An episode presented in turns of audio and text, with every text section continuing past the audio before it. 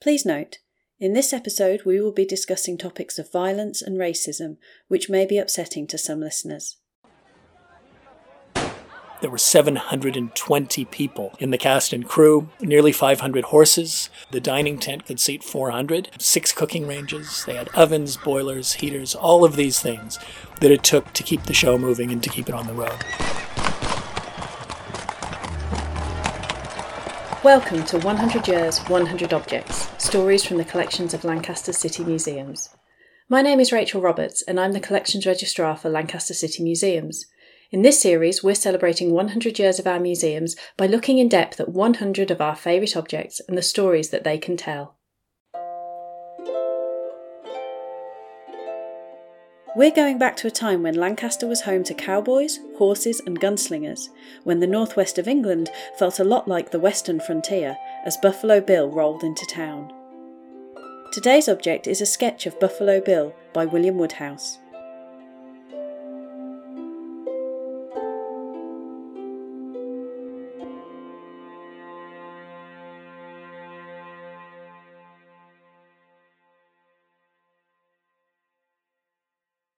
Woodhouse was a local artist who we've discussed previously in this podcast series. This sketch is made up of two sections a central piece of paper drawn separately, which features the main portrait of Buffalo Bill, and a larger piece of backing paper which the portrait has been attached to. The backing paper has then been decorated with smaller sketches of bison, moose, wolves, and several people linked to either the American Old West or directly with Buffalo Bill's show.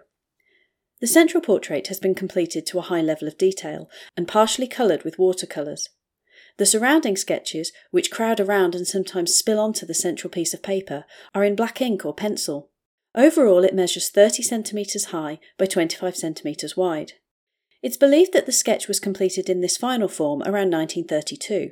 However, the inspiration to sketch this larger than life character, and possibly parts of the sketch itself, came from nearly 30 years earlier when Buffalo Bill brought his Wild West show to Lancaster.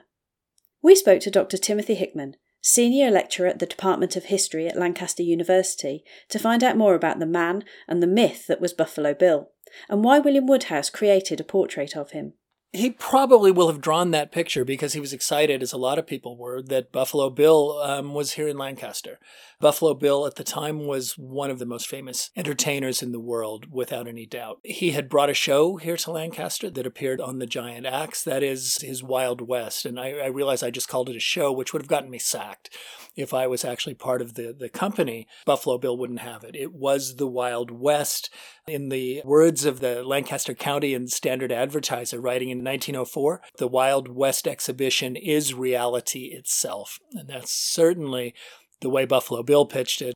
They were here in 1904. They'd had several tours through Britain. This was about the fifth. Starting in 1887 is when they, they started coming. And they were very popular. The royals were very excited, and Queen Victoria saw the show four times, uh, something like that. And that helped with its popularity in Britain. This particular show, they went pretty much everywhere they could. They were here from April till October or so. It's amazing to look at the amount of work they did and, and at the timetable. In the week that they came to Lancaster, that is starting on the 19th of September in 1904, they started off in Workington. Tuesday, they were in Whitehaven. Wednesday, they made it to Barrow. Thursday, they were in Kendal and got down to Lancaster for Friday. Saturday, they were in Blackpool. They did two shows a day, always, matinee and an evening performance, and broke it down at night. It's even harder than it sounds. They had three trains. Each one of them was between three and 400 yards long. There were 720 people in the cast and crew nearly 500 horses, all the tack, all the equipment, all the blacksmithing capabilities, not to mention their, their food and, and cooking, the, the tents that they had. The, the dining tent could seat 400, six cooking ranges. They had ovens, boilers, heaters, all of these things that it took to keep the show moving and to keep it on the road. So it was pretty amazing having them here in Lancaster. Thanks to wide coverage of Buffalo Bill shows, including in Lancaster's local papers, we can piece together a full and vivid idea of what people would have seen at the Giant Axe Field on the 23rd of September 1904. Well, by this point, he had expanded the show. Initially, it was the Wild West. Now it was the Wild West and Congress of Rough Riders of the World. And he had brought in a whole bunch of other companies from, from different countries. Uh, they had Cossacks, they had Turks, they had the Japanese army demonstration, and they had the British army riding alongside the U.S. Army. The first thing you saw as it began was Buffalo Bill riding out with his flowing white hair and the cowboy hat and the beard and uh, doffing his cap. And the, the riders of the world then start coming out in this incredible procession that took a huge amount of precision between the horses and everything else. There was a very large troop of Native Americans that he brought along that were, were very much part of the show. Buffalo Bill treated them very well. They were paid as much as anyone else.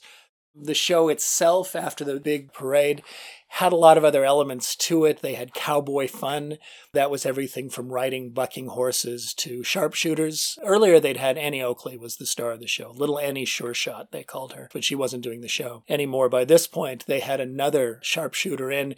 They had what I find the most bizarre thing is the cowboy cyclist. Uh, that is someone riding a bicycle and he would go sailing down a ramp and jump 52 feet through the air on his bicycle. They had a lot of fighting between, you know, cowboys and Indians, as they called them. There were other things that we would probably find boring, but the audiences liked them. Setting up the Indian encampment, uh, that is just putting up teepees and building fires and doing things that they had done years before. The show would usually wind up with a lot of fighting. Custer's Last Stand, which was one of the things that had brought Buffalo Bill fame to begin with, where Buffalo Bill would, of course, play Custer. At the very end, they would show the settler's cottage besieged by Native Americans, and Buffalo Bill would come save the white women that were captured by the Native Americans. And that would be the end of the show, then, the big sort of finale to it. At the head of it all was the figure in our portrait, Buffalo Bill. He was as much a myth as a man. So who was Buffalo Bill? And was he even a real person? Yeah, it's a very interesting question whether or not he was a real person. He, he certainly was, but it does force us to ask questions about the nature of reality itself and its relationship to representation because the borders get very, very blurred very quickly.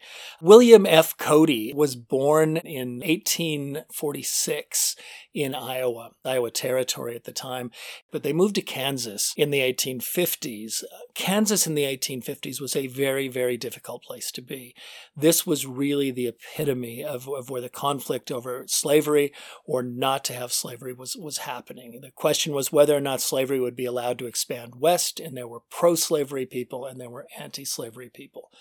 Buffalo Bill's dad was very, very anti slavery, and he was an activist, and he was stabbed by some pro slavery people and was severely injured. Within a couple of years, he had died from a chest infection that had everything to do with the stabbing he'd had. That meant that William Cody, at 11 years old, he had to support the family. His brother had died too from, from other things. And so he started picking up whatever kind of work he could get, usually running messages. Later, he said that he worked for the Pony Express, you know, the postal service.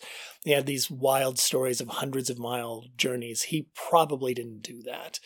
He tried to get into the Civil War. The Civil War starts in 1861 in the US. He was too young, though. And finally, they let him in in 1863, towards the end of it.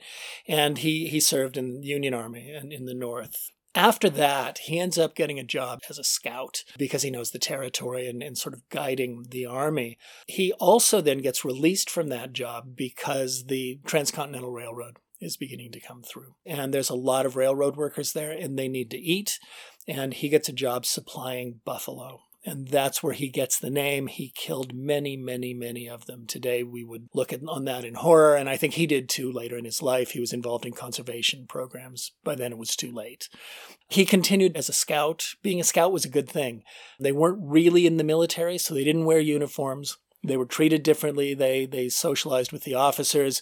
They wore buckskins. They had long hair, the beard, the whole look. And he did that with some of his friends, uh, Bill Hickok, who becomes Wild Bill Hickok, Texas Jack Omohundro.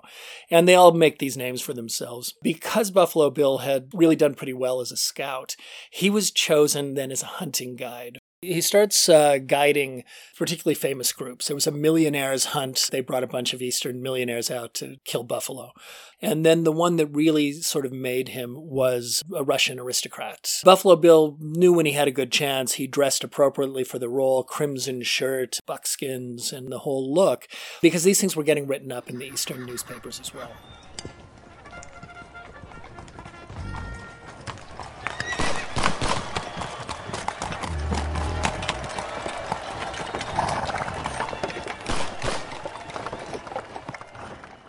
At this point, William Cody's life stepped firmly into the fantastical, and Buffalo Bill became a character in his own right. Now it comes into conflict with another sort of tradition in, in US culture, and that's the dime novel. Written mostly for young readers, young men for the most part. It's a very literate society. They'd started earlier, probably the 1820s or 30s, writing about figures who were real but then they did larger than life things in, in the stories.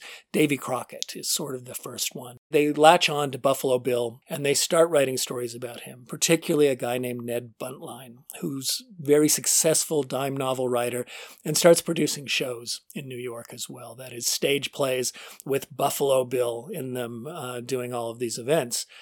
Well, Buntline actually goes out and meets Buffalo Bill and asks him, Would you like to come back to New York with me?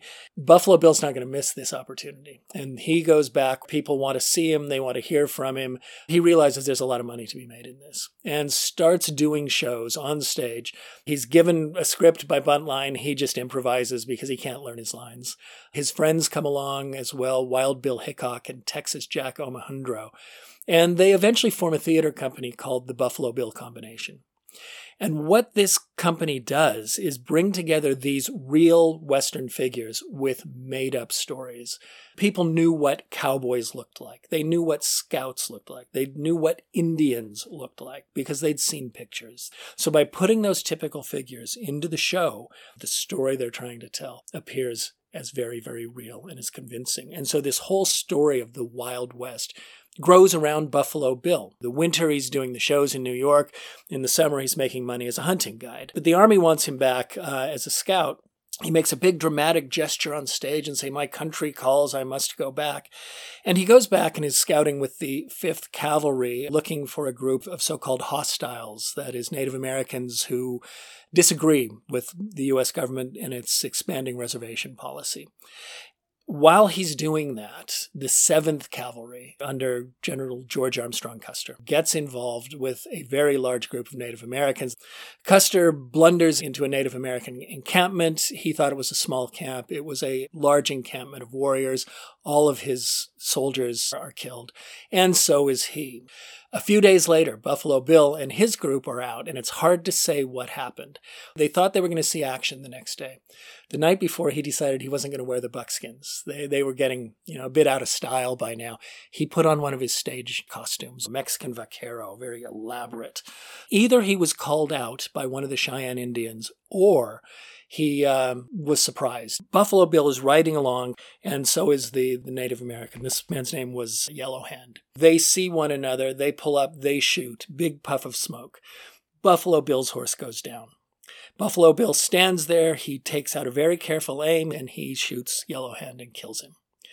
By this time, the army troop is charging down the hill. They go charging by. Buffalo Bill takes out his knife, he scalps Yellowhand, and he waves the bloody trophy around his head as they go riding by. The Eastern newspapers are filled immediately after with the first scalp for Custer. Buffalo Bill now appears as the avenger for Custer. At this point, he is well and truly famous. Soon after that, he decides to put together a bigger show that is The Wild West, where he wanted to show the Wild West as it really was. It's not a show, it is the Wild West, but it's soaked in this tradition of the dime novels, of the larger than life figures. And that's why I said at the start, you know, was, was, was he a real person? In this case, the myth is as real as the real, and it certainly has as big effects as, as the real thing itself. Buffalo Bill's Wild West included many Native Americans, whose presence was crucial to the show and the myth of the West. This myth often intertwined in complex ways with the violent reality of American history, reflected in Buffalo Bill's own personal relationships. One example can be seen around the edges of this drawing, which features a tiny portrait of another famous figure, Sitting Bull. When people think about Native Americans, what they see is, is the Plains Indians. By the late 19th century, as, as we're getting lots of photography, the Plains Indians are the, the last tribes left living traditionally. And so we see lots of pictures. They come into conflict with the cattle industry, so cowboys and Indians becomes a thing. Sitting Bull, of all of those, he is the Native American. He was an incredibly photogenic figure. He was a religious figure, actually, Lakota Sioux and was involved in the Battle of Little Bighorn, Custer's last stand. And bizarrely enough, he uh, worked with Buffalo Bill. He was essentially a prisoner of war, but he was released in order to go tour with Buffalo Bill, which he did in 1885. And they traveled around. There's lots of pictures of the two of them together. He signed autographs and got, got paid for it. They got on. Sitting Bull died in connection with the ghost dance movement. Essentially, what the ghost dance taught was that if you did the dance and you did the song, that the mountains would open up, the animals would come back, and all the dead ancestors would come back and drive the invaders off of their land. Well, the, the Army's first impulse is to get Buffalo Bill and to get him to go talk to Sitting Bull because they thought Sitting Bull was was in charge of the ghost dancers, which he wasn't, though he was favorable to them. He, he liked them. They stopped him. The, the army intercepted him on the way there and said, no, don't go. What happens instead was they sent the tribal police at Standing Rock to go arrest Sitting Bull. There's a scuffle.